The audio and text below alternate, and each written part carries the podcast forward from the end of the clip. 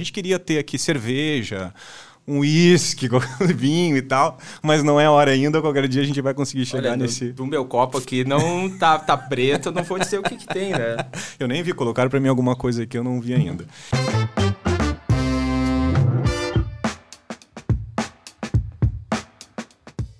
Pessoal, seguinte, eu tô assim, ó.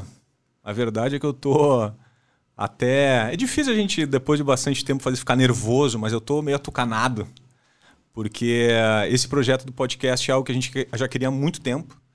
E eu, eu poder ter oportunidade aqui de trocar uma ideia com o Henrique, eu rapidamente já vou explicar para vocês quem é esse cara, por que ele está aqui.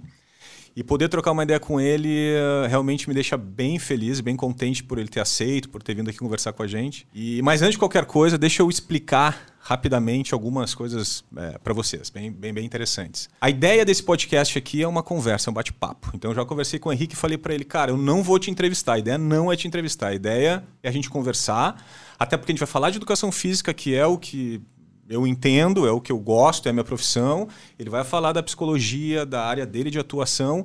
E o que a gente tem que fazer aqui é concordar, discordar um com o outro e tal. E essa é a ideia do podcast, a gente trocar uma ideia e vocês depois vão fazendo as perguntas, vão conversando conosco e a gente vai desenvolvendo esse, desenvolvendo esse bate-papo. Antes da gente começar a trocar essa ideia, eu preciso rapidamente falar para vocês o porquê do tema, né? Educação física, será que vale a pena ou não? Por que, que foi a, a gente resolveu chamar esse tema aqui para conversar com eu e o Henrique, conversar com vocês, porque é óbvio que dentro da história de cada um, dentro da minha história, dentro da, da história da BPRO, a educação física é o nosso carro-chefe, é o nosso as pessoas, os alunos, os profissionais que vêm até nós são da educação física e da fisioterapia. Porém, a educação física é a área minha de atuação, que comecei a BPRO, e é óbvio que dentro desses desse tempo todo, a Bepro tem quase 13 anos. Óbvio que várias dores, várias situações que eu já passei e a gente convive com profissionais que passam esses mesmos problemas, essas mesmas situações diárias de decisão, se vai entrar na educação física quando ela passou no vestibular ou vai começar o vestibular, enfim. E essas questões a gente quer conversar aqui. Então, por isso que é um tema bem legal, bem interessante para a gente conversar e quem sabe, eu acho que esse é um dos motivos a gente, a gente vai falar de pais, vai falar de filhos, vai falar de decisões. E quem sabe mostrar lá para o pai depois que está falando para o filho ou para a filha que, pô, educação física, né? Então, é, mostra para ele lá depois, vai ser bacana. Eu, antes de, de, de, terminar esse podcast, eu já sei que isso vai acontecer e depois, se quiser, chama para estar tá junto, a gente vai trocar uma ideia interessante sobre isso. E eu, a minha relação com o Henrique, depois ele vai se apresentar, minha relação com o Henrique é uma relação, não é de muito tempo, é, uns dois anos e meio, três anos mais ou menos, aonde eu comecei a, a, a fazer jiu-jitsu. O Henrique é um faixa preta de jiu-jitsu, é um cara que é, olha ele com, a, com, essa carinha assim, um sorriso, cara. ele tem uma. Ele te, é, é, é, é, a situação é diferente lá dentro e eu acabei aprendendo muita coisa. Principalmente me colocar porque dentro, na minha profissão, daqui a pouco, a BPRO, eu já tenho uma posição legal no mercado, já tenho um nome já, né, já sendo um pouquinho mais reconhecido, e quando tu chega lá, tu é o faixa branca, tu é o Zé Ninguém, tu é o cara que não sabe nada, e tu tem que aprender com os caras que são bem mais novos que tu, que daqui a pouco tem outra situação de vida, e tu tem que te colocar lá embaixo. E lá embaixo no sentido de tu é o iniciante, tu é o beginner, né? Então, e isso é legal, como crescimento pessoal, como desenvolvimento humano e tal, é bacana. E é por isso que, que, que o Henrique está aqui, porque além de conhecer o trabalho dele, de seguir ele nas redes sociais, também tô lá, sigo ele, as coisas que ele, que ele me ensina no tatame. Então, Henrique, te apresenta aí, a gente vai começar essa ideia bacana. Tudo, e... Tudo bom, gente? É um prazer estar aqui, né? principalmente sendo um psicólogo para falar se vale a pena ou não educação física. Né? Eu acho que é um tema forte para a gente uh, discutir aqui. Eu acho que não é à toa que vocês já chamaram um psicólogo para isso. Né? É por aí. É. Então, eu estou trabalhando né, nesse mundo da psicologia como profissional já há 10 anos. Né? Uhum. Então, dentro da, da minha carreira, a questão vocacional, para que lado eu vou direcionar a minha vida, é um tema diário dentro do consultório assim, transição de carreira. Ou, por exemplo, cheguei num, num estágio da minha carreira e agora? Né? Então, dentro desse olhar da profissão, existem vários momentos da vida onde a pessoa vai se questionar se vale a pena. Né? E na educação física, acredito que, tanto no começo, como no decorrer Durante. da profissão, essa dúvida vai aparecer. Né? Então, a, a, gente pode, a gente pode pensar assim, pô, vale a pena a educação física? Parece que a gente está falando para o cara que vai lá começar. Mas eu tenho certeza que vários profissionais né, com tempo de carreira se fazem essa mesma Não, pergunta. Eu né? me fiz essa pergunta em um determinado momento da minha vida e larguei a educação física por três meses.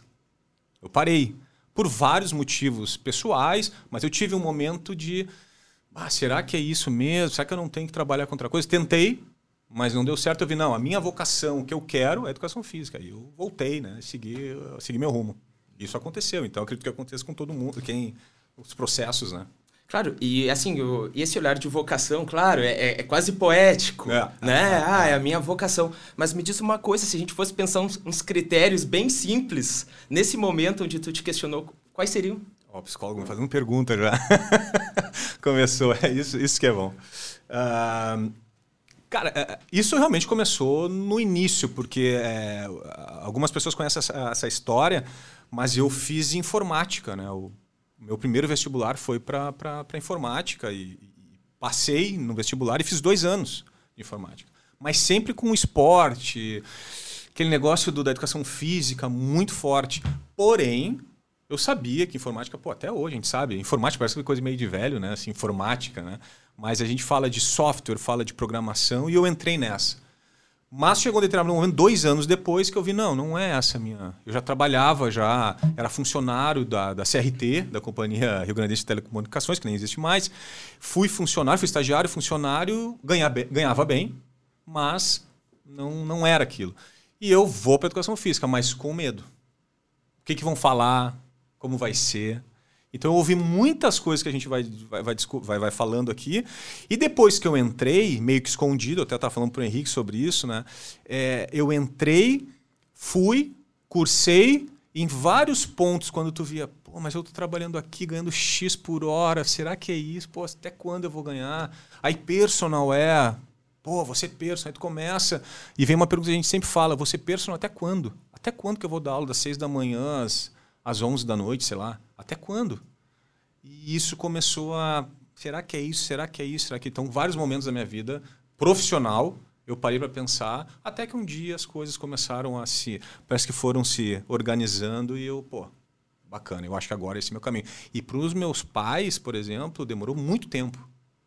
Para eles, ah, não é que isso daí dá certo, pode dar certo. Então, eu estou vendo aqui que essas, essas questões aqui que a gente pensou em discutir né? Tu vivenciou. Eu vivenciei. Vivencia, vivenciei. talvez, toda essa situação.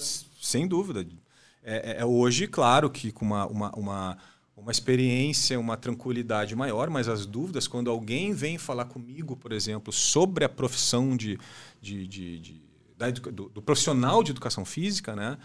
É, eu sempre falo, tem seus problemas, suas dificuldades, mas dá certo, tem que gostar aquela coisa, amar o que faz, aí a gente pode entrar e discutir isso bastante. Sabe o que me perguntam muito é, psicologia dá dinheiro? Eu falo, olha só, senta aqui.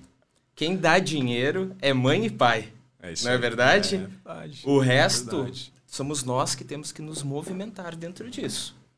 Né? Então, acho que quando se fala, vale a pena a educação física, que olhar, como, como que tu vai responder essa pergunta? Como que se responde esse tipo de pergunta?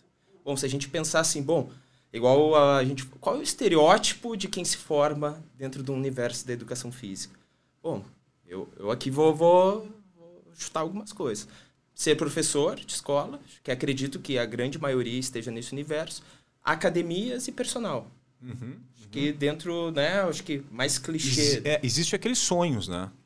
O sonho de ser preparador físico de um time de futebol, Aí é um sonho que vários, inclusive eu tive também, em determinados pontos, esse sonho, mas a maioria, assim, é trabalhar academia, é personal, enfim, é mais ou menos assim. Essa é o que a maioria dá, quer, né?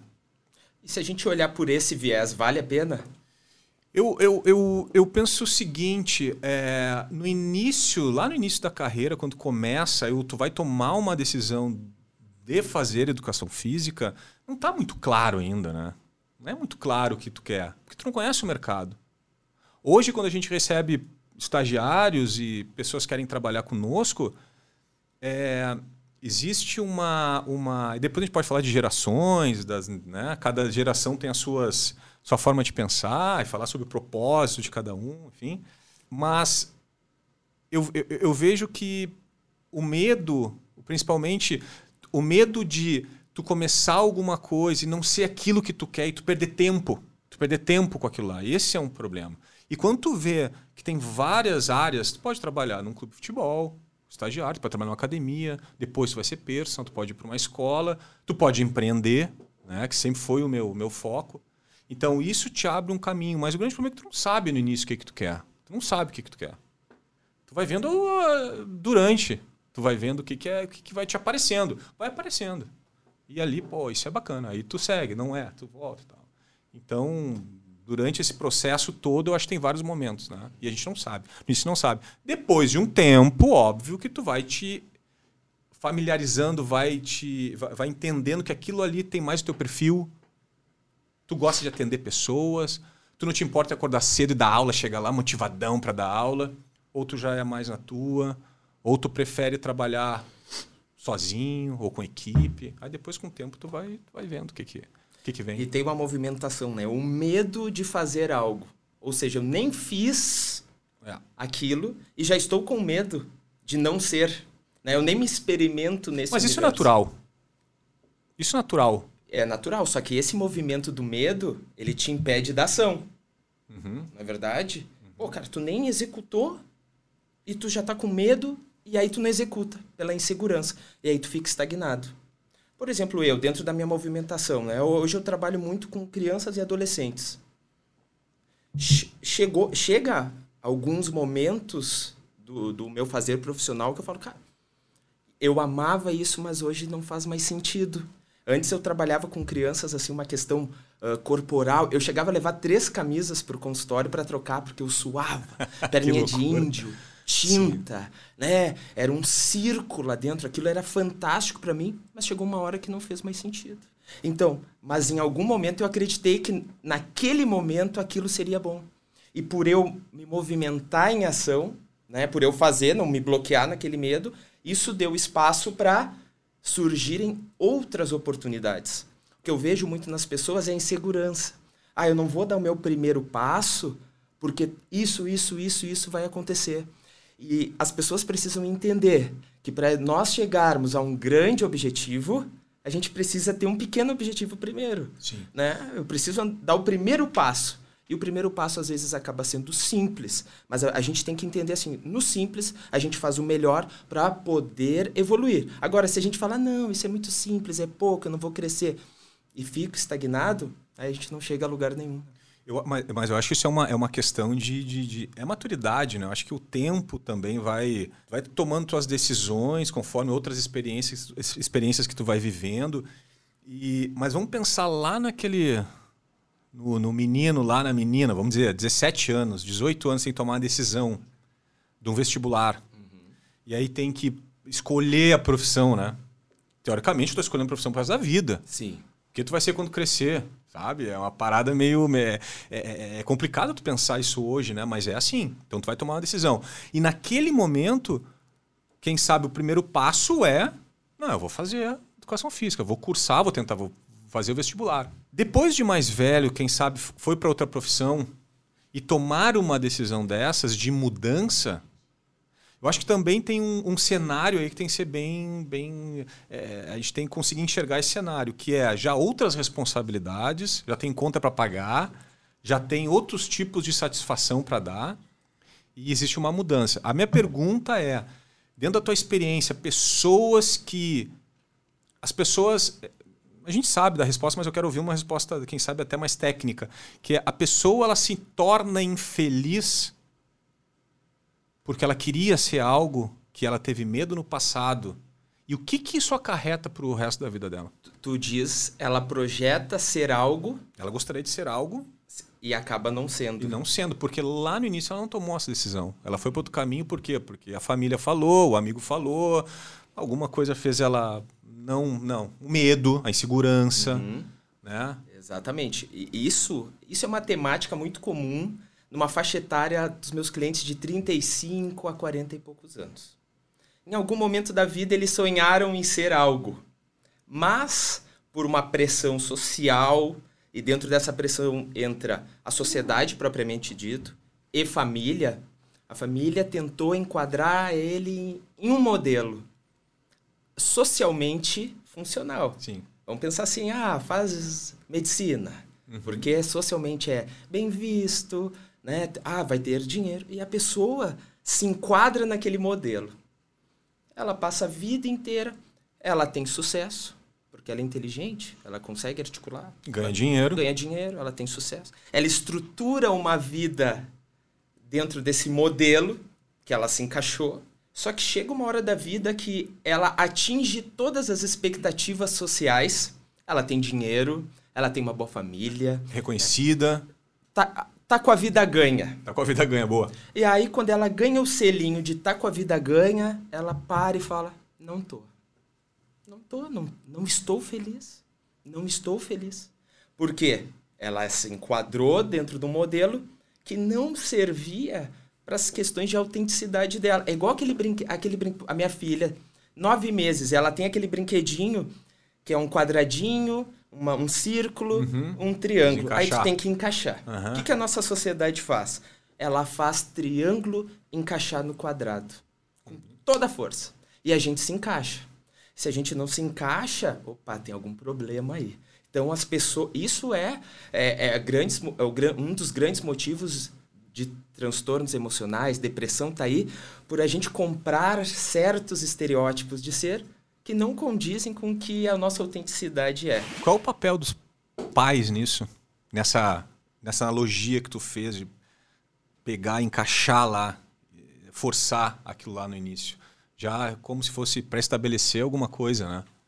Cara, os pais, eles querem o melhor para nós. Uhum. E o que que eles o que que eles fazem? Eles olham esse modelo, né? Eles falam, o que, que eu quero para o meu filho? Aí ele vai na vitrine social e fala, hum, médico, artista, músico, médico. Uhum. Ele vai lá naquela vitrine e compra aquele modelo de ser e, no, no, é, numa boa intenção, né? Ele, ele quer te trazer isso.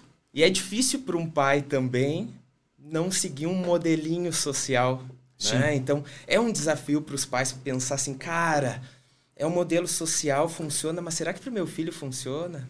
Então, assim, eu acho que o primeiro questionamento é isso. É isso. E os pais também, quando é um, um jovem, o pai vai olhar, ah, mas ele não sabe decidir da vida. Não sabe. E o pior é que o cara não sabe mesmo. Ele não sabe. Né?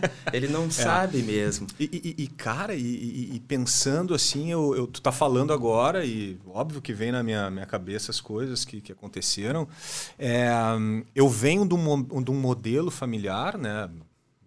Pai, mais de 70 anos, minha mãe, próximo de 70 anos também e tal. E como tu falou, os pais querem o melhor para os filhos. Ponto. Só que eles têm o modelo deles, as coisas que eles vivenciaram, né? A trajetória deles. E dentro de uma, de uma da vida deles deu certo. Deu certo, e é o que eles conhecem. E no caso meu pai, principalmente meu pai, ele me trouxe uma, uma ideia de fazer, de, de tentar um concurso público. Essa era a busca constante dele.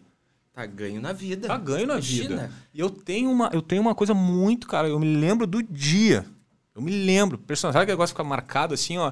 Eu falei, pai, mas não sei. Cara, não sei se é, sabe, não sei. Ele trazia o, o, os jornais com, a, com os, os, os concursos, uhum. que todos os concursos compravam na banca, os editais e tal. E eu olhava, cara, eu não queria saber daquilo. Aquilo eu não queria saber. E ele me trazia e eu pensava assim, ó, cara, mas por quê?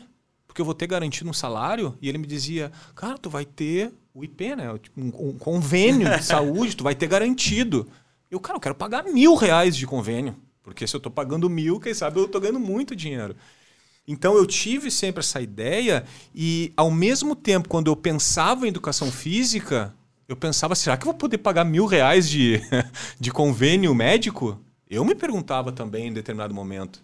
Claro, e quando tu vai tomar tua decisão, quando tu pensou em educação física, tu vai recorrer às tuas ferramentas emocionais para tomada de decisão. Sim. E uma das principais ferramentas é a voz do pai, é a voz da mãe. E é pesado, né? É nossa, muito pesado. Né? Nossa, né? a tendência, se não bem preparada a pessoa, é que essas vozes sociais, essa moral de ser social, domine a situação. Se nós não estivermos preparados para enfrentar esses conceitos, né, essa moral, a moral nos leva. E aí a gente se encaixa naquele modelinho sim, lá sim. do brinquedinho da Aurora, uhum. né? Uh, colocando triângulo em quadrado. A Aurora é minha filha. coisa linda, coisa linda.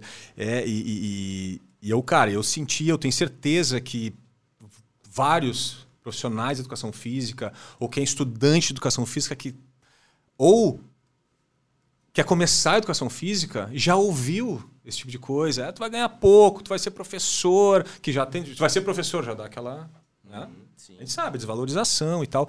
Só que a profissão da educação física, o profissional da educação física, a gente é um agente da saúde, né? A gente é um agente da saúde onde a gente lida com a saúde física e mental também das pessoas.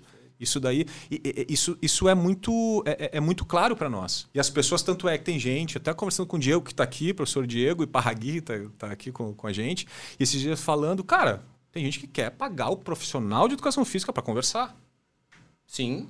E a gente que entra numa de ser professor de educação física, a gente tem um sonho. A gente tem um sonho de mudar a vida das pessoas. Agora vamos sair do sedentarismo, vamos ser felizes, o corpo é importante, a tua mente, relaxa, vamos, sabe? A gente tem isso. Mas quando a gente. E, e, no início tu te frustra um pouco quando tu sente que o cara quer conversar. E tu, tá, mas eu sou. Eu quero. Vamos agachar, pô. Sabe? E a gente estava falando sobre isso, mas chega um momento que o cara quer pagar para conversar contigo praticamente. Treinar é, é, é o mínimo. E aí tu entra numa. sacode. Tu te sacode, né? É que hoje nós precisamos ajustar nossa mentalidade. Porque, por exemplo, igual a pergunta que tu fez anterior, né? As pessoas perguntam assim: ah, o que, que tu vai ser quando crescer? O que, que tu vai ser quando crescer? Ah, vou ser psicólogo. Se nós reduzirmos a nossa existência a uma questão profissional técnica, a, gente, a nossa tendência é o fracasso. O meu Instagram é Henrique Psicólogo. Porque antes de psicólogo eu sou Henrique. Então, se eu pensar. Eu sempre quis perguntar isso para ele. Sempre vou perguntar por que, que ele coloca ao contrário. Tá, tá aí, tá explicado. Psicólogo é a minha formação técnica. É uma parte do que eu sou sou muito maior do que uma formação, né? Um atestado ali que diz que eu fiz cinco anos de faculdade, me deram um atestado que eu posso uh, trabalhar com desenvolvimento emocional de pessoas. Mas nós precisamos entender que nós somos muito maiores do que a nossa profissão. Então, se a gente estiver limitado né, a, a, a, questões técnicas pontuais e não pensar numa dinâmica existencial do. Né, hoje se fala muito assim, ah, o que, que eu faço nesse mundo? Se eu, está, se eu estiver limitado a só a questão técnica, acontece isso. Chega a pessoa, vai conversar, ou eu deixo de ver outras oportunidades né, que eu tenho na vida por estar fixado naquele ponto ali. A Bepro sempre teve uma característica muito forte, que era muito positiva por um lado, mas que também poderia ter um outro lado negativo para o business, para o negócio, para negócio, falando do business, que era vamos treinar, Tu veio aqui para treinar. Bora lá. Eu tô aqui para te ajudar a treinar. Vamos conversar depois. Agora é hora de ir. Então a gente sempre teve essa característica, trazendo, óbvio, experiências minhas, minha forma de agir, de treinar. O modelo o meu modelo, que tu foi trabalhado. que eu fui trabalhado e coisas que aconteceram. Já depois as pessoas que vieram trabalhar conosco aderiram a esse modelo, se identificaram com esse modelo, quem está até hoje, óbvio. E a gente, de alguma forma, dentro do negócio BPRO, acaba também forçando os alunos a ser assim. Uhum, claro. E nem todos se encaixam, mas é um modelo de negócio. Mas a gente também vai se tornando um pouco mais flexível durante o passar dos anos, entendendo que tu tem como tu exigir de alguém o máximo dela, só que o máximo dela não é o teu máximo, né? Uhum. Onde tu pode chegar não é onde ela vai chegar. Porque ela tem outra coisa que daqui a pouco ela chega e tu não chega. Então, uhum. cada um tem as suas individualidades. Então, dentro dessa, dessa, dessa ideia de, de da educação física, de tu trabalhar, saber trabalhar com as pessoas, a cabeça das pessoas, tu conversar com as pessoas, trocar uma ideia, isso é, é demais. E alguns profissionais, quando vão tomar a decisão de trabalhar com educação física, tem que saber que é assim. E principalmente no início. Principalmente início. Tu vai dar aula de coisas que tu não gostaria de dar aula. E tu tem que fazer, como qualquer outra profissão. Né? É que a gente não pode trabalhar essa dicotomia uh, corpo e mente. Sim, né? sim. Como eu sou um educador físico, eu só sim. me preocupo com uh, preparação física, músculo, posições. No momento que eu sou um educador físico e a minha definição né, de físico vai estar tá ligada a treinos, cara, eu estou muito limitado. Eu tô muito limitado. Total. Uhum. Até porque são pessoas, são pessoas. Então nós precisamos entender toda a dinâmica de funcionamento de um ser humano. Isso, e isso para todas as áreas, para todas as áreas. Aí voltando Lá, lá na pergunta que tu fez, como os pais podem ajudar os filhos né, a se preparar para esse universo? É, é a educação emocional. É não direcionar a energia somente, por exemplo, vestibular, Enem, notas, aquela coisa técnica, mas trabalhar todas as habilidades socioemocionais né, desse indivíduo para preparar ele para que ele faça a sua melhor escolha. Então, por isso que eu falo, a educação emocional vai dar a base para é, esse jovem ou essa pessoa que está no uh, 20, 10 anos de profissão poder chegar no momento e conseguir se organizar melhor. Né? Então, é esse olhar global e não só o técnico. Porque lá no consultório eu tenho médicos, empresários, advogados uh, extremamente bem-sucedidos, mas frustrados por são extremamente técnicos, são muito bons, sabem fazer negócios, mas a questão emocional, existencial deles não acompanha o business. Né? Então, uhum, uhum. integrar, ens, ensinar as pessoas que o conhecimento técnico é uma parte, é uma parte da nossa existência e que existe um universo e esse universo emocional, é, nós precisamos preparar todas as pessoas para isso. Senão, geram essas frustrações né? Porque a gente não é só uma relação técnica, é uma relação universal com as pessoas. É, e isso que tu está falando também tem, é, que eu acho que vai totalmente ao encontro está falando. Vamos pensar, o cara entrou na, na, educação física, entrou na fisioterapia, entrou, enfim, outras é, profissões, mas vamos falar dessas duas principalmente. É, na própria graduação, não existe esse trabalho, né? Porque lá dentro, tu deveria ter, sim, um não acompanhamento, mas um direcionamento, uma ajuda, um apoio, sei lá qual é o nome que tem que dá para isso, para tu enxergar essas todos os caminhos daquela profissão, né? Tu ter a parte também uh, entender a parte psicológica disso, aonde que isso pode te levar, o que que tu vai enfrentar e não só porque a gente vai para lá para aprender cinesiologia, biomecânica, fisiologia, aí vai ter sociologia, mas tu já vai já tá esperando as técnicas, tu já vai uhum. para. E eu fiz a mesma coisa. E com o tempo tu vai ficando mais maduro e vai buscando outras coisas, óbvio. Mas a própria graduação não te entrega isso. Poderia te entregar, poderia te ajudar, né? Sim. Não, a graduação é um agente estruturante desses estereótipos, desses modelos profissionais. A graduação, ela não te prepara e se prepara, te prepara dentro de um modelo muito pequeno das inúmeras possibilidades né, que a formação, no caso aqui o educador físico, uh, pode ter. Né? Então, tu sai, muitas vezes, limitado de uma universidade. Sai limitado de uma universidade. Por isso, por isso que a primeira coisa, uh, quando a gente sai de uma universidade, o que, que a gente precisa... O que, que a gente, se a gente quer entrar no business, se a gente quer entrar no negócio, quem tem sucesso dentro do meu negócio? Quem tem sucesso? Por exemplo, se eu fosse um educador físico a, e me formasse, a primeira coisa que eu faria seria comprar um curso da BPRO. Pela questão técnica. Porra. Pela... Tá, esse tá anotado. Ó, pela questão técnica. O Marcelo Rio aqui. Eu vou, dizer, vou, vou dizer assim: ah, conheço o trabalho de vocês, é incrível. Mas assim, olha aqui, a gente está num podcast, cursos. Né? Olha a forma como vocês articulam dentro né, do business, do, do, do core de vocês. Então a primeira coisa que eu preciso fazer, olha, preciso colar em quem sabe para entender um pouquinho mais do jogo. Né? Eu preciso te ouvir. Qual é a tua trajetória? Né? Como que tu entende a educação física? Como que tu articula? Como que tu fala? Né? Que movimentações? Qual é a tua experiência? Uma mentoria. Uhum. Né? Colhem quem sabe. Colhem quem sabe. Olha a bagagem de vocês. Olha a equipe que está aqui por trás. Sim, né? Então, sim. assim, pô, vou facilitar a minha vida. Lá no consultório, eu tenho vários estudantes que falam assim, ah, eu quero... Estão sempre me mandando mensagens, né? Porque eles sim. querem estar tá colado ali quem está movimentando. Querem entender o teu universo, né? Até para se identificar, às vezes sim, às vezes não, né? Mas uhum. é, realmente ter, ter, buscar uma referência, né? Ter uma referência e ir atrás daquilo ali para entender todo como, como, funciona, né? As pessoas sempre falam, né? A gente tem um tocou no, no assunto do, do, dos cursos e, e no mercado o curso da BPRO, se não é o investimento maior, é um dos maiores, né?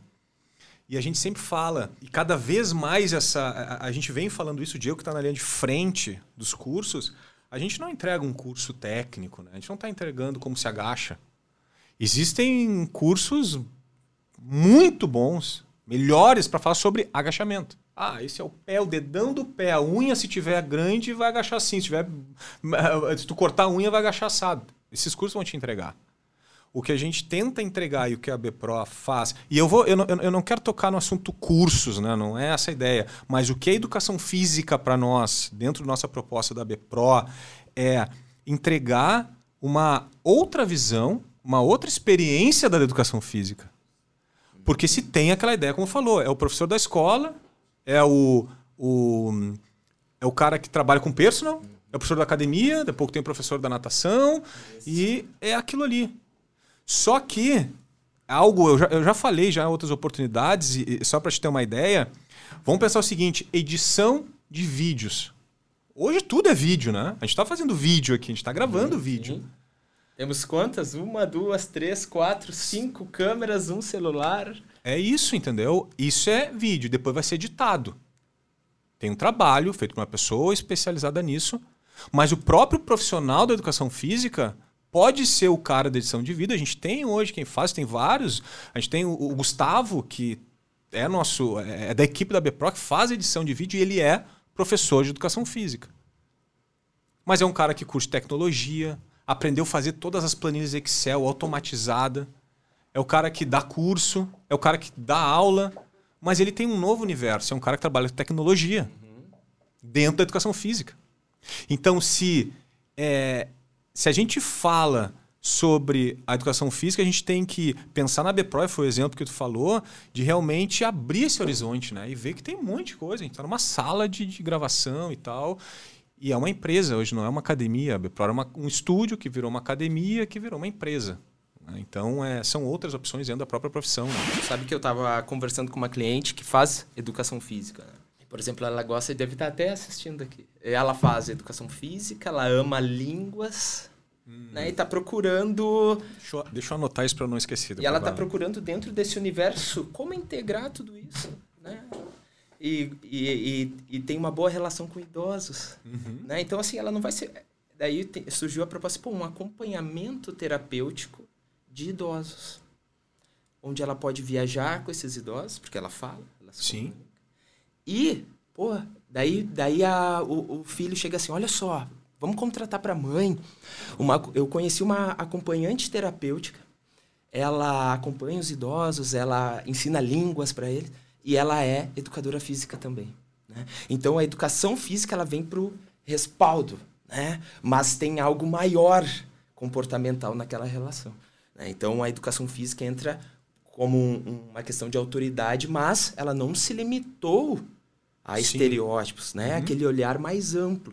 E esse é o exercício que nós precisamos fazer. E isso que está falando, o meu pai, ele faz. É, na pandemia fechou a escola, enfim, mas ele ainda faz é, curso para memória. Então são várias atividades para manter, enfim, exercícios uhum. para continuar ativando memória, enfim. E ele, ah, apaixonadaço e, Pô, muito legal, bacana. Começou a fazer curso de inglês agora, com 70 anos, pilhadaço. Até é demais, às vezes passa do ponto, né? Mas, é...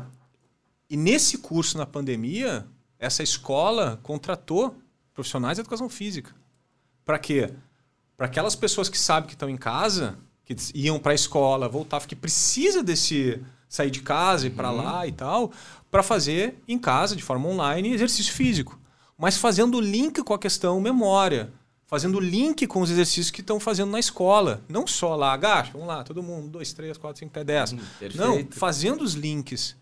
E isso, pô, isso é outra forma de trabalhar. Estar na educação física é mais uma, uma, uma forma, né? mais uma área, mais uma visão bem aberta. Hein? A gente fala muito do medo do começo.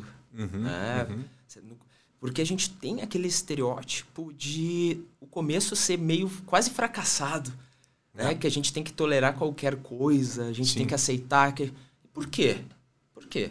Por que, que eu não posso ter uma ideia cri extremamente criativa e já ter um início de sucesso? Porque eu preciso estar aberto. Preciso estar aberto ao novo. Isso não só para o educador físico, para todas as áreas. Preciso estar aberto.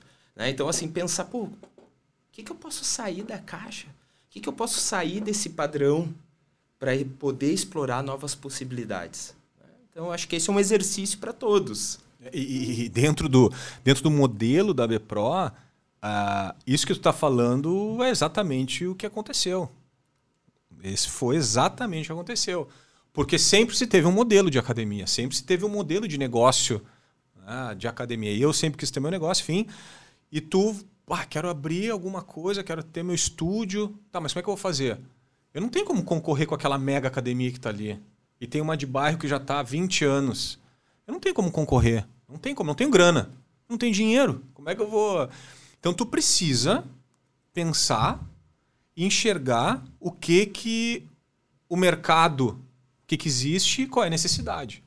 O que, que as pessoas que estão à tua volta, que não gostam de fazer atividade física, não gostam para academia, por que elas não vão? Será que é só preguiça? Ou será que é um modelo já para elas, e vamos deixar bem claro, para elas um modelo cansado? Para elas, porque muita gente gosta, óbvio, né? Mas o modelo atual de academia das, das academias é, de musculação tradicional, vamos falar assim, elas têm aquele modelo que a gente sempre fala, o cara chega, faz um tour na academia, essa área de cardio, essa área disso, disso. Chega lá, tem várias atividades, tu paga mensalidade, escolhe o que tu quer fazer, seja feliz. Mas quando tu quer iniciar alguma coisa, começar na profissão, empreender olhar o que que tá, o que, que o mercado tá, tá, tá exigindo. E essa edição técnica que eu falei do Gustavo, é uma edição técnica, é o jeito que a gente chama aqui, é um mercado virgem, pô, demais, entendeu? Não tem quem faça isso. Quem, é, que, que seja da educação física, que entenda, que possa ver um vídeo do agachamento, hum, aquele joelho passou do ponto. Não uhum. quero botar isso no, no YouTube, porque não tá legal só o cara que entende que vai poder dizer. Então acho que é um, é, é são, é, a gente fala na profissão e se remete sempre às mesmas coisas, né? Mas tem muita coisa que envolve, muita coisa que pode ser colocada. E eu acho que é isso que a gente tenta encorajar essa galera nova, principalmente. Que, cara, tu não precisa ser. O, a gente sempre fala, né, Diego? Não precisa ser o professor da academia. Não tem que carregar anilha. Quem sabe no início. Vai precisar carregar anilha porque tu vai ter que pegar a manha. Tu vai ter que até carregar anilha para aprender como falar pro cara que tu não vai carregar anilha. É ele que tem que carregar. É ele que tá treinando, não é tu. É ele que tem que guardar. Até isso tem que aprender a fazer, né? Então é, é, é algo que é, se, tu, tu, as pessoas que vão começar, elas precisam entender, a gente fala de pais sempre, é, os pais enxergarem isso também, né? Dá uma pesquisada, sei lá, vai buscar uma informação também. Sim, é, é, acho que o, o, ponto principal é estar aberto a novas experiências. Tem um critério de educação uh, emocional que é a abertura a novas ideias. Uhum. Né? Quanto maior esse índice na pessoa, mais aberta ela está a aprender, receber novas informações e, dentro disso, poder desconstruir esses modelos e criar questões novas. E, e, como vem a coisa do educador físico, academia, né? Sempre, peso. Sempre. Pô, um, um, guia, ele não pode ser um educador físico. Tipo, bah, quem, assim, não tem uma paciência para academia, né? Mas, pô, gosta de passear. Por que, que um educador físico não traz esse olhar, né? Uma coisa diferente, um guia, e nisso faz um alongamento? Tem todo, né? Sim, nada melhor sim. do que um educador físico para conduzir esses tipos de, de atividade, de ações, né? falou uma hora do, do, de inglês, né? Línguas e tal, falou de línguas. É, isso é outra coisa, porque a gente sempre fala, né? Eu, tenho a oportunidade de falar, é, eu a minha vida inteira fiz inglês, cursinho de inglês. Meu pai praticamente nos obrigou, e eu fui e tal, mas sempre pensei, cara, tô... no final das contas eu não, não, Eu já era adulto não sabia falar inglês, mas fiz anos curso. E quando eu fui a primeira vez viajar para os Estados Unidos, eu vi que eu não sabia nada. Eu tinha feito desde PA curso, né? Desde guri tinha feito curso. E fui aprender realmente o inglês e me comunicar e poder viajar e tranquilo em 2015, pela a obrigação de tu ter que aprender para tu evoluir, para eu evoluir na minha profissão, fazer com que a BPRO fosse, né, crescesse. E naquele momento que apareceu a oportunidade de poder viajar com a Strong First, que é uma empresa que a gente né, tá ligado totalmente, poder dar um curso, só que tem que dar o curso em inglês, tu sai de um eu vou chamar zona de conforto, não sei se tem outro nome técnico para isso, enfim, tu sai de uma zona ali, esse salto, cara, vai lá para cima. E quando tu termina e tu diz, caralho, velho, o que, que eu fiz? Eu fui dar um curso em inglês. Não foi perfeito. Eu não falei inglês fluente, mas foi, porra. Todo mundo me entendeu, então todo mundo veio me cumprimentar.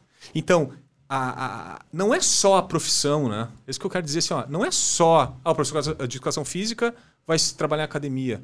Não, tu tem que buscar tecnologia, tu tem que buscar falar outra língua, tu tem que buscar o inglês, tu tem que arriscar, tem que botar a cara a bater. Aí vai dar certo. Porque não vai dar certo se tu pensar em ser o professor da academia somente. Aí realmente é, é uma furada. Sim, que entra aquele ponto. Se o cara se limitar à, questão técnica, hoje as empresas, o que, que elas buscam? Né? habilidades emocionais. Porque a formação técnica, ela vai lá, se o cara tem boas habilidades, ele vai lá e paga um curso ali, pronto, resolvido. Sim. Né? Sim. A questão técnica a gente compra. É isso aí. A gente é compra. É né? Agora, a, a, o desenvolvimento emocional aí é uma construção.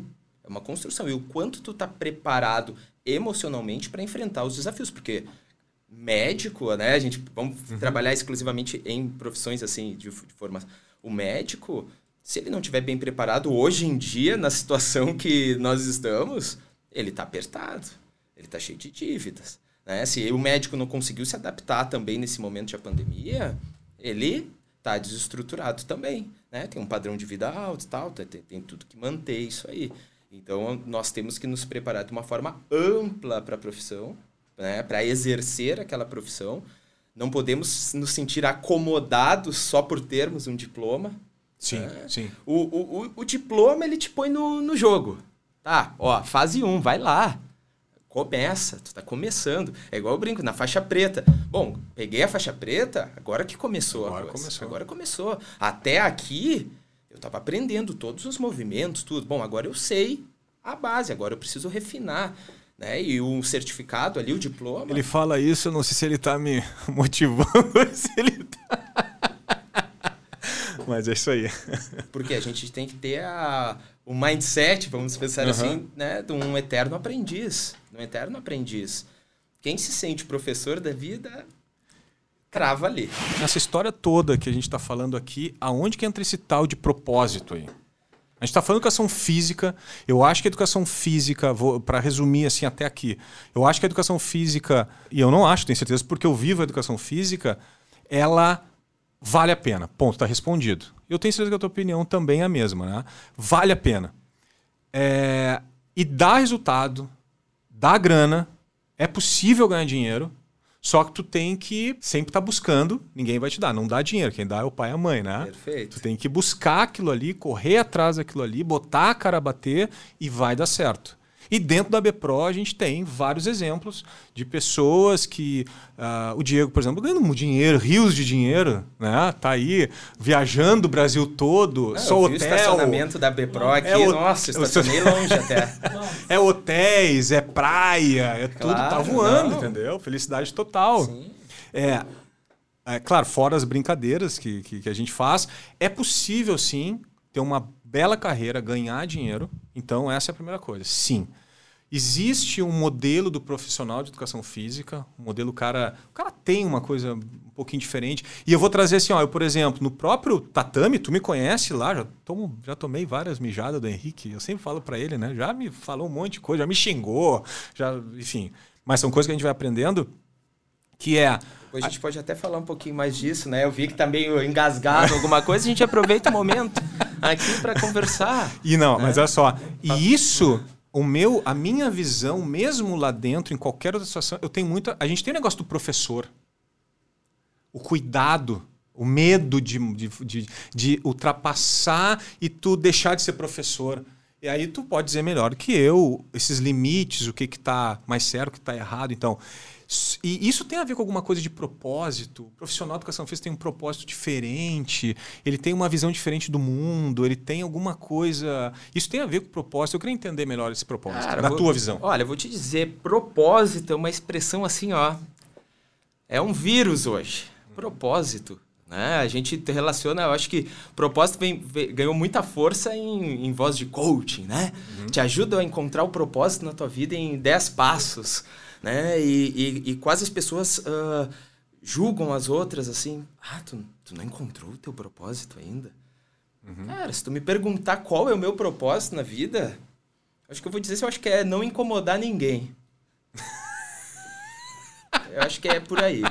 Boa, boa. Né? Qual boa. é o meu propósito? Porque assim, ó, ah, é. normalmente quem tem a resposta pro, que, pro seu propósito, ela é romântica, uhum. né? Uhum. Ah, eu, na psicologia, ah, eu procurei a psicologia para ajudar os outros. Não, não. Eu procurei a psicologia porque eu era um adolescente extremamente reflexivo, sozinho, cheio de neuroses, e eu falei, cara, preciso entender o que está acontecendo comigo. Né? Eu procurei lá o curso e no decorrer disso eu fui entender, me entendendo mais. Encontro se encontra, né? E essa coisa de propósito. Cara, meu propósito é não incomodar ninguém né? e sustentar minha filha que a minha filha seja feliz. Esse é o meu propósito. Na psicologia, eu curto mostrar para a pessoa, tirar a pessoa da Matrix, sabe? Uhum, sim. Mostrar, pá, cara, não percebia isso, pá, sabe? Eu curto isso, mas é, é, acho que a, a, a maior é, influência que eu faço no, na, na, sociedade é não dar trabalho para as pessoas. Então, acho que esse é o meu propósito. Né? Então, claro, hoje a gente vê muito forte nas redes sociais coisas belíssimas de propósito, ou pessoas extremamente frustradas por não encontrar um propósito. Porque parece que o propósito é uma coisa que daqui a pouco tu abre uma, a, a, abre uma porta, vem um brilho. Oh, encontrei meu propósito, mudei de vida. Eu, eu fico ali igual o Super Saiyajin Dragon Ball Z vibrando uma coisa. Eu não sei, eu, pra mim, acho que não funciona muito assim, não. E isso é ruim para quem acredita nessa pegada de vamos achar um propósito, tem muita gente frustrada. Ah, estou procurando me encontrar na vida. É, estou procurando. E daqui a pouco relaciona somente o encontrar na vida como uma profissão. Né? E daqui a pouco o cara está nessa profissão e se sente vazio. Porque para nós nos sentirmos cheios, a gente tem que ter aquele desenvolvimento global. global. Então, o primeiro passo e uma sugestão, né? Eh, sigam esse, uh, sigam esse meu conselho, digamos assim, né? Não que o psicólogo vá dar conselho, mas tipo, se está procurando um propósito, pensa assim, cara, eu estou dando trabalho para alguém nessa vida, eu estou deixando alguém preocupado. Ah, tô. Tá, então meu primeiro passo é não dar mais problema para ninguém. Tu vai ver que rapidinho as coisas se resolvem. Né? Porque senão Boa a gente fica nessa coisa uhum. meio infantil. Ah, eu não me encontrei ainda Cara, tu não arruma nem tua cama, né? Tu tá ali de mesada e tu quer achar um propósito, tu não, não, tu não, tu não cuida nem de ti, tu quer fazer alguma coisa pelo mundo, né? Então, acho que assim, vamos tirar essa coisa do, do, do propósito, vamos baixar a cabeça, uhum. né? Procurar exemplos bons, estar em boas dinâmicas. Tipo assim, fazer tudo por si, pega esses teus pais, ajuda eles, dá, sabe? Uhum. Começa a ser útil ali dentro do teu ambiente, tu vai ver que essa, essa, esse vazio existencial, essa procura por algo maior diminui, tu se sente mais confortável. Né? Então, Sim. o propósito, né? o propósito ele está no dia a dia. A pessoa quer um propósito profissional, mas ela nem sabe quem ela é. Né? Cara, é, é muito mais. Uh, eu não sei se é complicado a palavra, né? mas é muito mais complexo do que do que parece, né? Do que, do que se fala. A gente, eu já conversei com o Henrique bastante sobre, sobre isso. Ele sabe que a gente fez um trabalho aqui de coaching empresarial, falando para a empresa, né? Não era um trabalho individual e aonde a gente buscou realmente o que, que a Bepro, o que, que a Bepro como empresa, como instituição quer, né? Para as pessoas, enfim. Eu acho que o papo é, é outro tipo de papo, né? Onde a gente está falando aqui, discutindo sobre o indivíduo como tu falou, o cara vai escolher a profissão e eu trouxe a temática, bah, será que é um propósito? Mas, pô, o cara tem 18 anos, 19 anos ainda, é, né, não, pô, o cara tá perdido ainda, não, não erra uma cama, como tu falou, e quer um propósito. É, tu acha que dentro desse, dentro do, do, do, do processo, tá, do processo de escolha de uma profissão como a gente fala, a gente está falando da educação física aqui, mas é, é, é, é, todas. Existe uma idade. O cara tá lá, tem 18 anos e é louco para fazer educação física. Ele quer fazer educação física, ele gosta de esporte. Ele gosta de esporte e vê que educação física é, é legal para ele. E tu que trabalha com crianças, trabalha com adolescentes, trabalha com esse público, já é o momento para dizer, daqui a pouco, consegue. Essa pessoa consegue dizer, não, eu quero isso eu vou atrás disso e vai fazer isso. Tu, tem pessoas, tem exemplos desse tipo de comportamento? Assim? Cara, claro. Nós e olha a idade, estou falando uma ó, idade. Tá, mas, assim, claro, independente da idade, bom, 18 hum. anos, dentro de um universo de 18, existem várias formas de vivenciar os meus 18 anos. Ok. Né? Então, eu estou falando de singularidades aqui. Né? Uhum. Se eu olhar a escolha profissional como sendo o que eu serei na vida, a gente uhum. acaba. É, é aquilo que eu estou batendo na tecla, acaba uhum. sendo uh, limitante. Bom, cara, eu preciso estudar. Então, assim, não tem idade para escolher algo para aquele momento, porque é importante.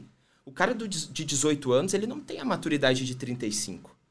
Mas, se com 18 anos, dentro das ferramentas emocionais que ele tiver, ele der o melhor dentro daquilo, é o primeiro degrau para o processo de construção da maturidade dele. Então, por exemplo, esse vigor que tu usou no exemplo, né? Vamos pensar um gurizão de 18 anos. É isso que eu quero fazer. Talvez daqui a pouco não seja. Mude. Mas uhum. com 18 anos, se ele tá com essa pegada, vai. Vai. Vai. Porque essa pegada vai amadurecer. Vai amadurecer. Mas, o que, que a gente precisa para uma, uma escolha profissional? A gente precisa uh, entender um pouco mais. A gente precisa ter uma maturidade, né, para chegar nesse lance. O que, que eu falo para os pais, cara? Às vezes eles fazem quatro, cinco semestres e largam. Se tu olhar só pela formação técnica, tá, perdeu ali um dinheiro, alguma coisa. Mas toda a, a questão vivencial e de amadurecimento Sem que ele dúvida. teve, essa é a bagagem. Essa é a bagagem. Igual tem um cliente, ah, no, se formou e agora músico músico. Pá! Vamos pensar assim no, no, no, olhar social, as pessoas, cara, ah, o guri tinha tudo e virou músico. Né? Se o cara tá uh, dentro desse molde, vai julgar. Mas o cara tá lidando com produtora, edição de vídeo, plataformas, uh, montando set de filmagem. O cara tá aprendendo música. caralho, um monte de coisa. O cara tá virando Sim, tá empresário. Tá uhum. Dentro uhum. da maturidade que ele. Como é que o cara vai se tornar um grande empresário? Qual é o primeiro passo? É dentro da sua imaturidade ele articular da melhor forma possível. Né? Então, assim, nós precisamos estar em ação, em ação, nos movimentar sempre. E a escolha profissional pode ser que o cara entre num. Igual eu, eu entrei e comecei a fazer direito. Pô, fiz uhum. três semestres de direito, eu sempre, traba... sempre quis trabalhar, então entrei, já peguei um escritório, já comecei a trabalhar num escritório. Não era o que eu queria. Mas eu estava no universo de advogados. Né? Então, olha a maturidade que eu peguei ali, um guri, 18 anos, os caras todos mais velhos articulando com um olhar diferente. Cara, foi, essa, esse foi o valor da coisa. Eu também já tive uma banda uhum. de reggae. Ah, o cara, não, cara, mas a gente fazia show, a gente viajava, ensaio, disciplina. Tem uma pegada de músico, não tem? Uhum. Tem, né? Música, jiu-jitsu psicologia, mas são essas coisas que eu gosto. Né? Então, assim, uh, não tem idade. Agora a pessoa tem que falar, cara, eu quero, quero uma profissão, eu quero crescer, tem que ter ambição. Não sei se vai ser isso que eu vou fazer para minha vida inteira. Mas a minha ação é pensar em assim, eu quero crescer. Né? Então a gente não, não vamos rotular que tem uma idade para escolher, até porque tem gente que escolhe, chega com 40 anos e gostou da profissão, mas naquele momento não fez mais sentido. Né? Então tem essa, todas essas transformações. Tem vários, depois chega determinada idade, já trabalha, tem sua profissão, mas vai fazer uma outra, né, um outro curso, outra graduação, justamente, dá pouco para que eu gostaria de ter feito antes, enfim, isso uhum. acontece direto, né? Perfeito. Dentro das coisas que tu está falando, assim, os exemplos de situações que se convive para aqueles que, que, que, desejam ou já passaram por isso, todo mundo é, tá muito ligado ao que os outros vão pensar, né? Tá to muito ligado a isso. Totalmente ligado. Totalmente ligado. Totalmente ligado. Dois pontos para ti que quer entender como é que tá o teu grau de maturidade. o cara pensa assim, ó, bah, tem aquela minha tia, o filho dela é médico, vai perguntar pro meu pai o que eu faço, ele, é, ele tá fazendo educação física. Tu já pensa na relação, né, um exemplo, a tia perguntando pro pai, o teu pai já falando, daqui a pouco já não... não é, pois é, educação física, tá lá, fazendo. Tu já, tipo, pô, sabe que ele é um e é mais ou menos essas coisas que o cara pensa. Né? Para quem quiser mais detalhes, lá Henrique Psicólogo tem um vídeo que eu falo a formação da personalidade. Todo mundo tem que entender, né? Como eu me tornei o que eu sou até agora. Então, primeiro passo, a gente, né, por uma questão de, de amadurecimento, eu preciso entender que influências dessa, da sociedade, né, quais são as influências sociais que norteiam as minhas escolhas. Né? Porque se a sociedade que diz o que eu devo ser, eu não estou ouvindo a minha autenticidade. Uhum, Para uhum. eu ouvir a minha autenticidade, eu preciso conseguir me limpar, digamos assim, uhum. desses dessa moral social primeiro. Ah, homem faz isso, dá dinheiro isso, né? A gente sim, precisa primeiro sim. limpar isso aqui, beleza? Para isso eu preciso que me entender, fazer uma psicoterapia, ler, né, buscar informações para tipo assim, cara, eu era um eu nem era nascido e eu já caí nesse universo extremamente estruturado. Uhum. Eu era uma sementinha extremamente fragilizada e eu nasci nisso aqui. Então, cara, eu não tenho nem defesa para isso. E os meus pais também nasceram, então eles também estão afetados por isso. Né? Então, primeiro eu tenho que falar, cara, cair nesse furacão. Bom, preciso entender isso aqui, preciso entender esse jogo. Primeiro passo, entender as influências desse mundo. Segundo passo, preciso entender quais foram as expectativas familiares sobre Sim. o que eu viria uhum. a ser. Porque eu falo, antes eu conhecer a mãe da Aurora, por exemplo, eu já falava, bah, eu quero que a minha filha né? Ou seja, eu já moldava a personalidade dela antes, antes dela existir. Que doido isso, né, né velho? Então, aquele nenezinho, aquela criança, ela nasce num universo social extremamente estruturado, né? É o primeiro filtro e depois o universo familiar. Uhum, uhum. E aí, olha a responsabilidade de ter um filho, uhum, né? Porque assim, digamos, o, o pai que se ligou nisso, ele já começa a preparar, né?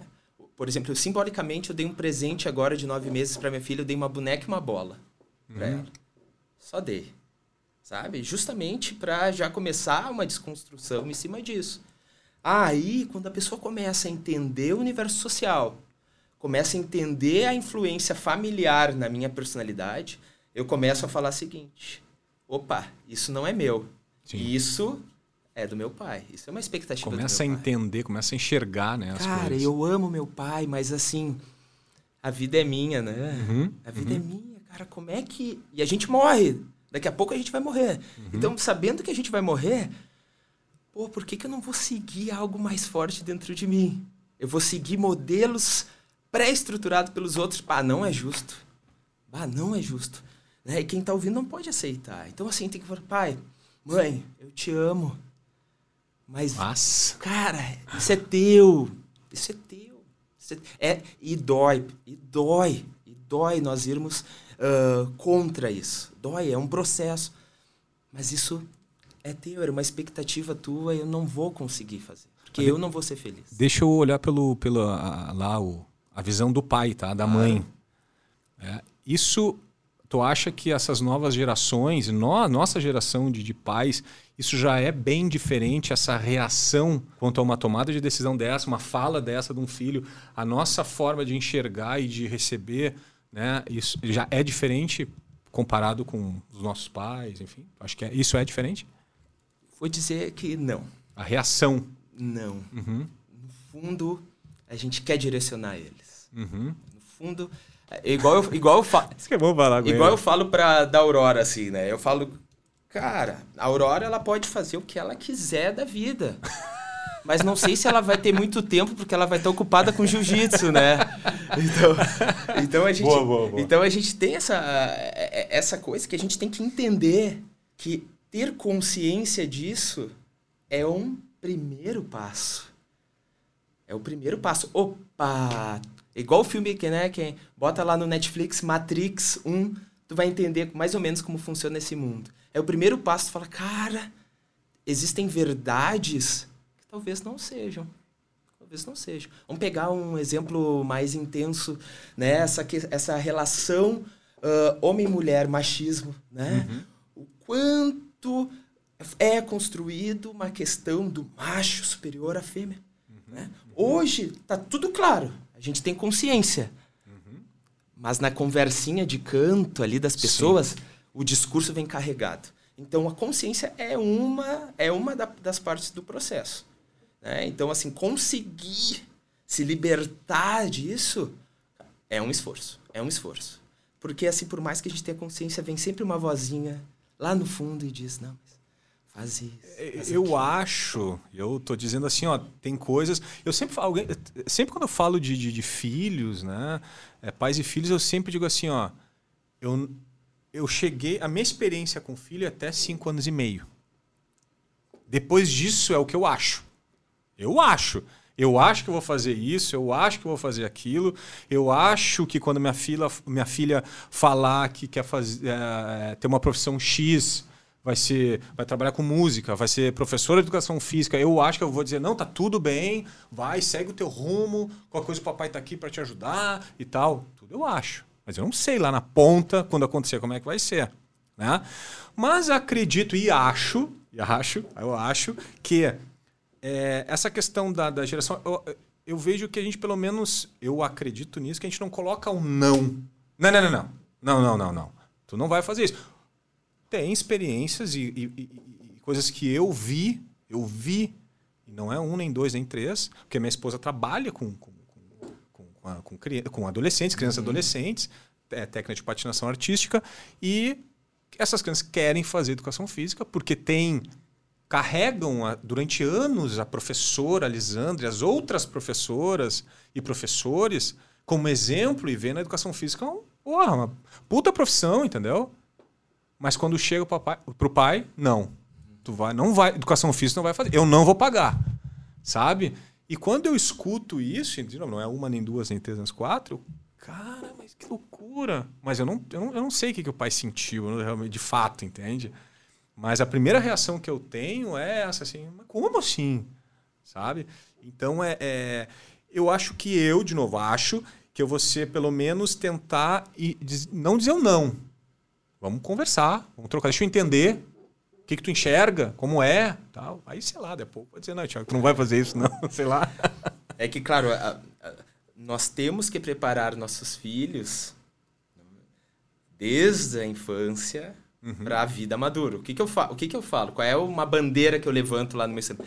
Educar para a vida madura. Qual é o papel do pai e da mãe? Educar a criança para a vida madura. Pessoal, quem não segue o Henrique, segue lá na, na, no Instagram.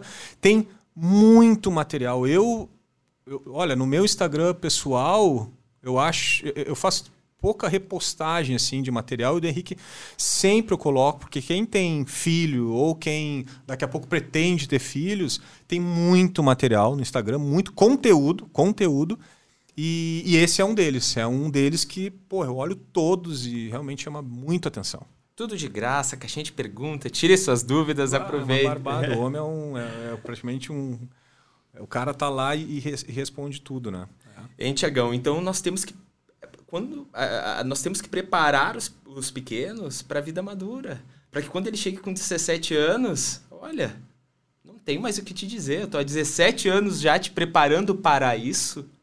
Né? Então, só que, só que os pais não preparam e chegam nessa hora, os filhos não têm ferramentas.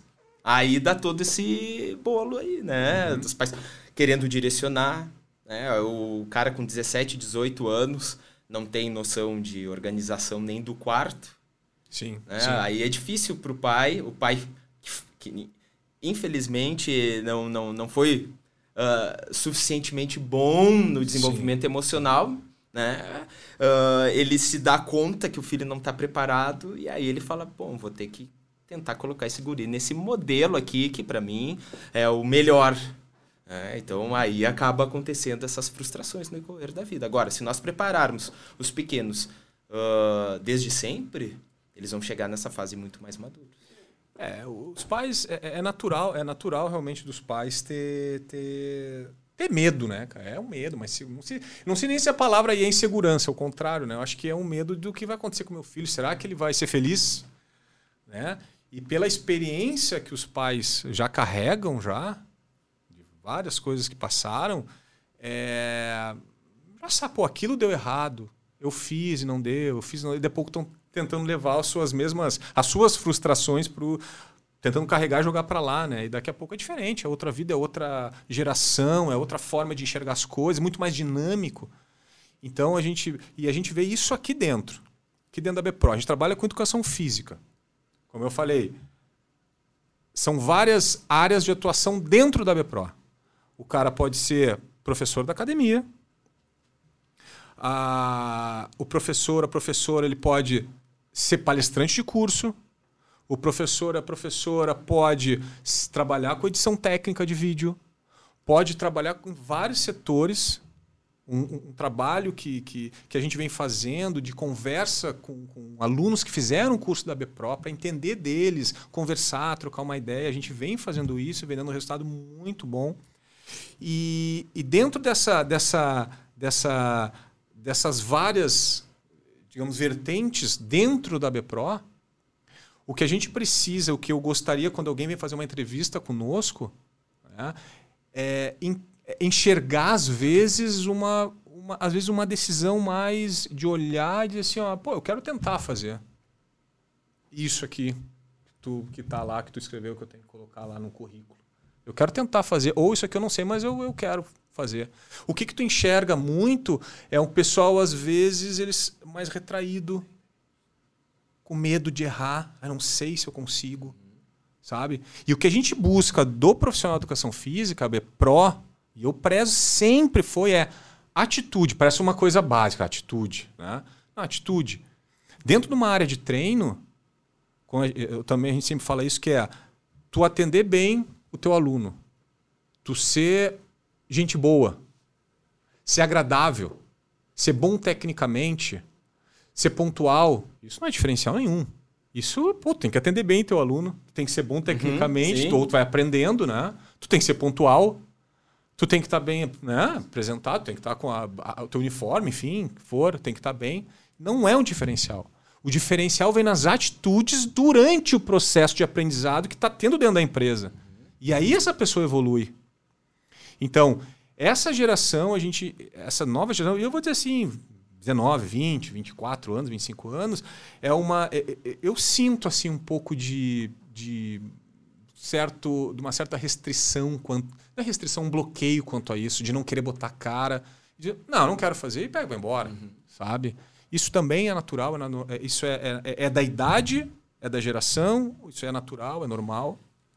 É uma característica muito forte hoje dessa gurizada. E eu vou te dizer, é uma geração muito complicada em tolerar frustrações. Uhum. Vamos pensar assim, ó, o, os pais né, foram muito frustrados, né? Vamos pensar assim, aquela educação mais conservadora, mais dura.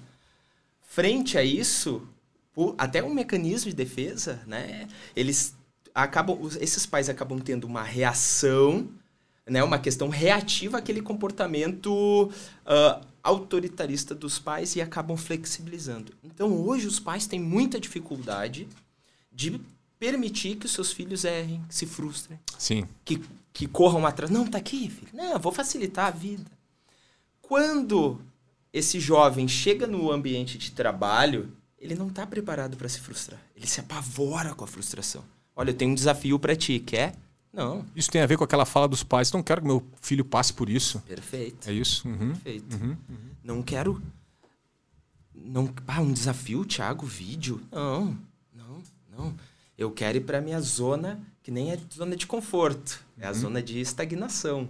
Né? Uhum. Porque não é confortável tu tá ali num, numa dinâmica que não, não cresce, né? É uma zona de estagnação ali, mas vou, vou ficar aqui, vou ficar aqui. A gente não tem que frustrar os filhos por, por frustrar. Daqui esse, esse celular. Mas, digamos assim, se ele não cumpre tarefas, se ele não vai atrás, não tenta resolver suas dificuldades, né? Ele não pode ter gratificações que às vezes os pais dão. Né? Então o cara foi mal no colégio, está no videogame, segue no videogame. Sim, né? sim. Ou seja, eu não me esforço, eu não me permito me dedicar mais a algo, mas eu sou extremamente gratificado. Ah, então, frente a um desafio. Tá tudo na mão, tá tudo tem na tudo mão. na mão. Tá tudo na mão. E como é que a vida adulta é na mão? Não, não. Essa, nessa pandemia aqui, uhum. quem não foi criativo não, não conseguiu. Quem não botou a cara, quem não inventou, quem não criou, quem não teve medo de errar. Sim. Se ferrou. A gente sabe que, né? Nós trabalhamos diariamente é sem erros para meio acerto. Uhum, uhum, é sem uhum. erros, é, é assim. Só que aqui nós, né, a gente é todo dia trabalhando, todo dia arriscando. É, é um trabalho emocional interno muito forte. É um vídeo, é um curso, é uma proposta, é uma parceria é uma ligação, é o dia inteiro em movimentação. E as pessoas às vezes só veem o sucesso. Mas, cara, é não, não, não, não, não, não, não, não, não diário. E a gente tem que estar preparado para isso. Pô, Sim. quero fazer toda uma movimentação agora. Eu coloco toda aquela uma expectativa. Não deu certo. Tá, beleza. Né? Vamos girar ali o processinho, vamos fazer de novo. O que, que acontece muito hoje? Frente ao não, eu me desorganizo, porque eu não tenho ferramentas para lidar com aquela frustração, porque em todos os momentos Lá atrás, na infância onde eu me frustrei, tinha alguém para me dar um colinho. Pra... Uhum. E na vida adulta não tem o colinho. Nós temos que nos cuidar. Eu acho que o um mercado hoje, né, da educação física, eu vou dizer assim, pelo. E a gente está num mercado, a gente tem um, né, uma, uma influência grande no mercado. É, o perfil do profissional de educação física é um perfil onde o cara tem que arriscar. Essa é a verdade. Eu não, quando eu falo arriscar, não é o cara arriscar, bah, não sei se aquele agachamento é bom para o aluno, eu vou tentar ele. Não, não é isso. Não é arriscar tecnicamente. É arriscar tentar fazer mais do que foi solicitado. Acho que começa por aí. Né? Tu joga a expectativa. Tem uma expectativa, te contratei para isso. Ou quero que tu faça isso. Só tu fazer isso aqui, legal. Eu estou dando a minha visão como professor, mas também como gestor, né? Hum. É, mas, cara, se tu me entregar alguma coisa que não está aqui, que eu não espero de ti, e que ninguém fez ainda, e que vai ajudar a empresa, cara, tu já é diferenciado. E tu vê muito esse seguir o roteirinho. E quando tem que arriscar, não, não, tem que arriscar.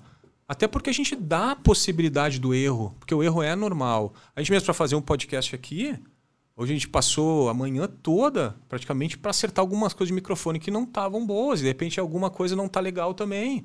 E faz parte do aprendizado, é uma coisa nova para todo mundo a forma como a gente se comunica, que a gente conversa. A gente vai fazer uma conversa mais, mais formal ou mais informal? Até isso a gente teve que conversar para decidir. Uhum. Isso depois com o tempo vai se tornando natural, é tudo muito, muito tranquilo. O profissional da educação física e, e, e que hoje que busca um lugar bom ao sol, né, por suas forças e correr atrás, o diferencial que eu enxergo é o, o cara tentar, né, a, a professora tentar ir além das expectativas e além do que foi solicitado.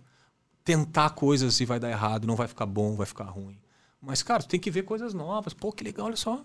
Ah, que massa, entendeu? Sim, e, e tu viu como, como a gente volta na caixa de sair de modelos pré-definidos. Uhum. Né? Eu acho que, assim, esse é o grande desafio, sair. E o, o, por isso que eu falo, o Henrique psicólogo. Henrique, olha uma movimentação, né? Quando eu comecei a dar aula de jiu-jitsu para criança. Uhum, então uhum. era um professor de jiu-jitsu, psicólogo infantil. Né? Ou seja. E o cara é duro com as crianças, meu. E com os é pais. É duro, e com os pais. O cara é duro. O cara é duro. Né? Ou seja, uhum. qual que era o. qual que era o meu escudo? Qual que era a cara? Era professor de jiu-jitsu. Né? A psicologia ela entrou como secundária, mas me deu um diferencial que, bom, eu sou, né? Quem é que vai trabalhar melhor artes marciais com uma criança se é um, um faixa preta de jiu-jitsu, uhum. psicólogo infantil? Né? Então, assim, pô, talvez se eu investisse no jiu-jitsu uhum. infantil, poderia até, até ter mais sucesso sim, do que sim. propriamente no consultório. Uhum, uhum, e o que, que os pais te falam quando tu dá uma dura no, no, nos pequenos? Claro, eu não dou uma dura. Sim, não sei qual é, a, qual é o nome que tu vai usar para mim tu dar uma dura. Não, cla é, é que, claro, o, o, meu xingamento, Sim. né, entre aspas, para quem está só ouvindo, é uma fala técnica. Uhum. É uma fala técnica. E quando a gente fala algo de valor, né, os pais aceitam. Uhum. É aquela lição que, tipo, ah, não. Não é o cala a boca, deu, fica quieto. Não é isso, claro. É, é aquela mãe que eu tô com um filho do treinando ali no jiu-jitsu. A criança é totalmente insegura. Na, no primeiro tombinho da criança, a mãe já põe o pé no tatame, uhum, já uhum. puxa, a criança já vai correndo, né? Uma criança de 5, 6 anos, e ela pega o nenê, o, o, o nenê, nenê ó, tu falha, pega o nenê dela de 6, 7 anos em, em posição de bebezinho. De bebê. Uhum. Bebezinho imediatamente essa mãe, né, ela precisa ser organizada. Ela precisa ter um, uma fala intensa, porque esse comportamento dela é primitivo. Sim, então eu preciso claro. ser pontual, eu preciso dar um tiro de sniper. Uhum. Mas vou ter um efeito. Porque a mãe sabe que aquilo é ruim, mas ela não consegue. Então, quando eu dou a dura, é uma dura funcional. Uhum. E imediatamente, num segundo momento, eu falo não. Quando a criança vai, esse, a criança levanta e sem esse choro, eu sei que não machucou. Uhum. Mas ela quer, a criança, ela quer é, propor essa dinâmica infantilizadora com a mãe. E eu vou lá e corto. Só que para fazer um corte né, de um filho e uma mãe, né, fazer a castração, como diria o uhum. Freud, uhum. não é com qualquer fala. Sim, então a sim. minha intensidade é uma intensidade técnica e aí o resultado é imediato. Uhum. Então os pais estão muito abertos a isso. Diferente de um professor de jiu-jitsu, né? Aqueles antigão que vai uhum. dar uma ralhada ali. a mãe, ah, meu filhinho, né? Qual é o resultado? As crianças extremamente disciplinadas, eu falo em duas, três aulas, eu organizo uhum. mães e mãe e filho, né? Normalmente as mães têm mais dificuldade dessa de, de romper esse cordão umbilical, uhum, uhum, uhum. Né? mas pelo envolvimento técnico a gente consegue organizar e as mães gostam. Né? O meu perfil sempre foi uh, de famílias difíceis. De famílias difíceis, porque a família difícil ela bota um muro aqui na frente e para acessar tem que ser muito pontual. Então, assim, saber que eu vou ser intenso, mas é para o bem, essas famílias se abrem. Sim. É, e, e essa, essa relação de pai, é, de, de, filho com mãe ou com pai, enfim, essa superproteção, isso depois vai refletir lá na frente, né? Sem dúvida nenhuma, na própria tomada de decisão do, do da, da, daquele adolescente que vira um adulto que tem que tomar uma decisão na vida, né? Claro, imagina só, vamos pegar esse estereótipo disfuncional do olhar da, da, da educação física, uhum. né? Que é ruim, que, que muitas vezes as pessoas amedrontam. Aí a, mam, a mãezinha né, não vai querer que o filho de 21.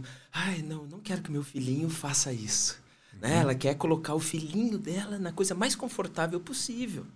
E aí, ó, azar que vai de encontro com a essência dele. Ela quer botar ele no bercinho. Né? Então, às vezes, os pais dificultam esse, esse processo, porque para o amadurecimento a gente precisa uah, desbravar. Né? Enquanto a gente estiver na asa dos nossos pais, a gente não consegue muito longe do que eles nos podem nos oferecer. Tu tá usando muito o exemplo de mãe, né? Isso, tu tá falando pai e mãe ou tu tá falando mãe? E onde é que entra o pai nessa história? É igual, é a mesma relação ou não? Dentro da tua vivência, ou dentro do, do próprio consultório, ou dentro ou na, na, nas aulas de jiu-jitsu, quem é que tá, quem acompanha mais isso? Cara, se a gente for pegar uma questão científica relacional, uhum. Uhum. Uh, hoje a gente não vai enquadrar nenhum papel. A mãe faz mais isso, Sim. faz mais aquilo.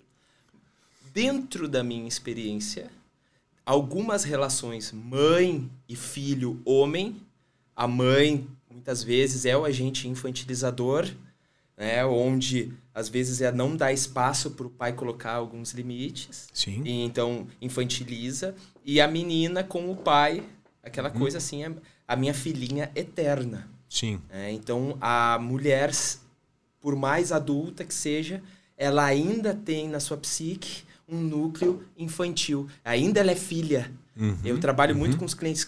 Ele é teu pai, mas vocês são adultos. Vocês são adultos. Ponto. Você não pode entrar na dinâmica infantil. Né? A mesma relação, às vezes, que o, adu que o adolescente lá tinha com seus pais, ele ainda tem na fase adulta. Opa, não atualizou isso aqui. Então, às vezes, dificulta o amadurecimento e aí a tomada de decisão. Uhum. Lá na frente. É, porque uhum. aí é, o impacto familiar se torna muito mais forte. Uhum. Quando um pai fala educação física não, aí quando é, esse adulto tem que tomar decisão, como ele está muito conectado numa posição de dependência ainda, aquela fala do pai, mesmo que errada, ou da mãe, influencia, influencia muito. Influencia total. É, eu acho que tu falou isso no início e tal. Uma das coisas que é, primeiro é tu, tu, tu, tu enxergar o teu ambiente, enxergar o que está acontecendo. Tá, para tudo. Deixa eu ver aqui. Realmente, a fala dos meus pais, a forma que aconteceu foi assim, eu entendo hoje, porém, por ser hoje uma pessoa madura, eu sei que isso eu não quero, isso eu quero e tal, eu vou tomar a minha decisão. Então, é, a partir daí eu posso dizer se eu vou arriscar alguma coisa ou não vou arriscar, mas é uma decisão madura, né? De, de realmente escolher uma nova profissão, uma, a primeira profissão, ou mudar de profissão, né? Mudar de profissão. E, e dentro dessa realidade, de fato, é, é, é são, as, são os, os problemas que vivenciam, e a gente, de novo, até agora há pouco a gente já vai, vai encerrar, é, que a educação física traz todos esses pontos que tu está dizendo. E não é só educação física, né? Mas é que a educação física traz questões lá de trás, ou questões, o que, que a sociedade vai pensar? O que, que a tua tia, o que, que o teu tio, o que, que o teu primo, a tua prima vai pensar? O que, que o teu amigo vai pensar? Né? Tu vai, daqui a pouco, tu vai é, é, conhecer alguém Aí tu conhece lá e, ah, não sei o que, é tudo bom, sou advogada, sou médico, tô, sou professora. Né? Existe sim um. Existe, ponto, acabou, é assim. Hum, existe. Mas tu brigar e saber, não, é assim que funciona. Hoje, por exemplo, sempre, isso desde sempre, quando pergunto qual é a minha profissão, sou professora. Né? Tu, tá, mas tu é empresário? Não, não, sou professora. Por quê? Por educação física. Eu me sinto muito seguro. Mas isso não foi desde Sim. lá. Né? Dúvida. Isso demorou um tempo para eu me sentir seguro. Ah, eu sou professor de educação física. Né? E alguém às vezes pergunta, tá, mas a professora trabalha em que academia? Né? Ah, trabalho na BPRO. Ah, é o que tu faz lá? Sou professora. Uhum. que mais? É, eu trabalho, também trabalho com cursos. Aí pode ser que desenrole o papo, né? Se não, eu sou professora. Então depois chega, chega um determinado ponto que aquilo que, viria, que, que era até então uma insegurança se torna um orgulho. Então hoje eu sinto como profissional da educação física, como alguém que, que vive a educação física há muitos anos, tu te orgulha de ser professor, né? Tu, cara, tu ensina pessoas. Tu ensina as pessoas. Tu é professor. As pessoas chamam de professor. Uhum. E professor não é pouco, né? Tu tem um título de professor é muita coisa, né? É isso aí, mas e tu viu que a gente volta sempre essa resistência, né? O, o, o que tu faz?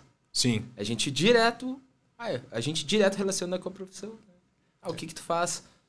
Cara, eu acordo, né? Eu, eu, eu ajudo outras pessoas, dou esmola na rua, eu cuido da minha filha, Sim. eu não me atraso para trabalhar, né? Então, assim, é muito maior que isso. É muito maior esse olhar. E a gente fica muito preso. Ah, eu preciso de uma profissão com status social.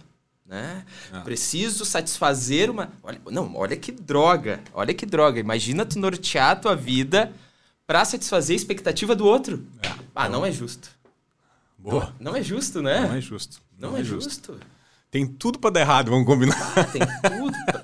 tem tudo ah, para dar errado. A tia que vai falar, cara, a tia vai falar de qualquer coisa. de qualquer coisa. a tia tá pronta para falar de qualquer pronto. coisa. Não, o mundo tá pronto para dar suas opiniões. É muito mais fácil olhar para o outro e não olhar para mim. Ah, Sim. para, a gente tem que seguir a nossa essência. Cara, sabe? e sabe outra coisa, assim, é, é, é, impressionante, né? Tem uma coisa, igual tu falou isso. É... Aí tu chega, em determinado momento da tua vida, tu pode comprar um carro legal, né? né? Enfim, é, ainda bem que depois de, de, de, de, alguns anos eu pude comprar um carro bacana, pude dar pouco. Enfim, investir em alguma coisa, pouco construir a minha, minha casa, que pretendo construir e tal. E já ouvi dizer assim, ó, tá, mas tu faz o que mesmo? Educação física. Não. não, não, não, não, não, tá de sacanagem comigo.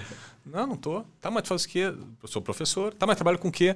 Ah, trabalho com, com academia, mas também questão de cursos. A Pinta não, não, não, não consegue imaginar. Não consegue pensar naquilo ali. Né? E isso é muito. É, é, é, é, é claro, hoje te, depois te acostuma com isso, tu entende.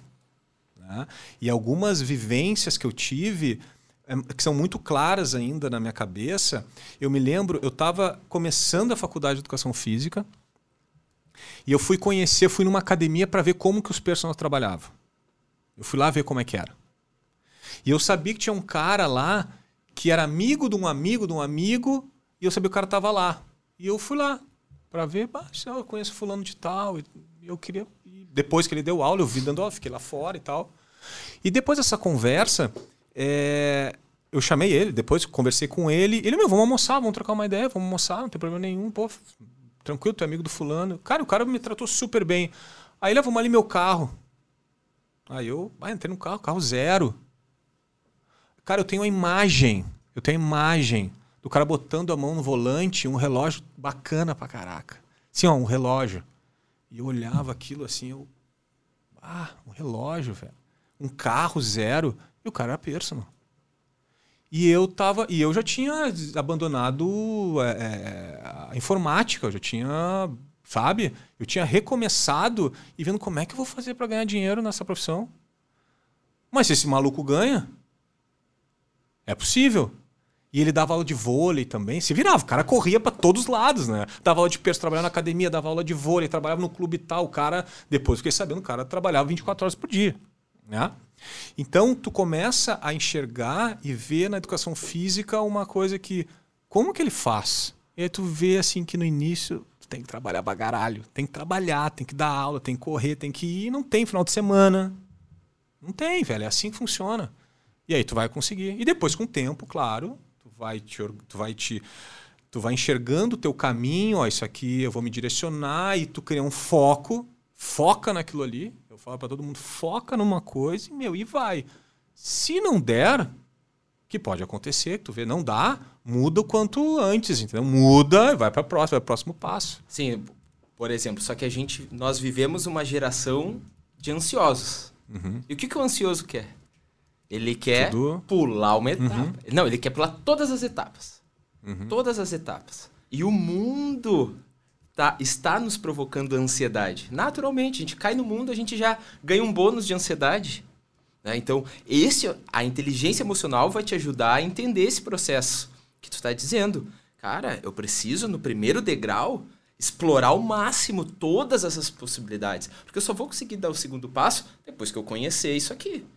Né? Depois que eu entender a base da minha profissão. Aí eu dou o próximo passo. Agora, não adianta querer acelerar as coisas, porque tem uma construção dentro disso. Eu preciso encontrar mentores, eu preciso me questionar para sair uhum. fora da caixa e, principalmente, preciso entender as influências e buscar algo que esteja conectado com o que eu gosto, com o que me faz bem, para eu conseguir exercer isso no dia a dia.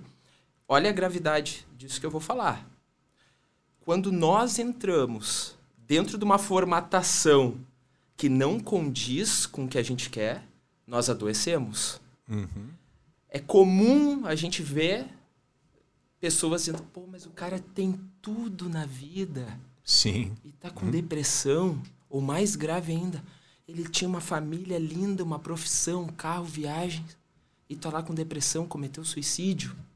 Uhum. uhum. Ele tinha tudo que a sociedade exigiu que ele tivesse. Mas aquilo não fez sentido para ele. E às vezes o cara passa a vida inteira correndo atrás de algo que não condiz com a sua autenticidade, ele chega lá e está num vazio. Então é muito sério, é muito sério. Por isso que a gente precisa ter a coragem de dizer assim, não, eu vou fazer educação física. Porque quando a gente está conectado com algo que faz bem para nós, nós nos tornamos criativos.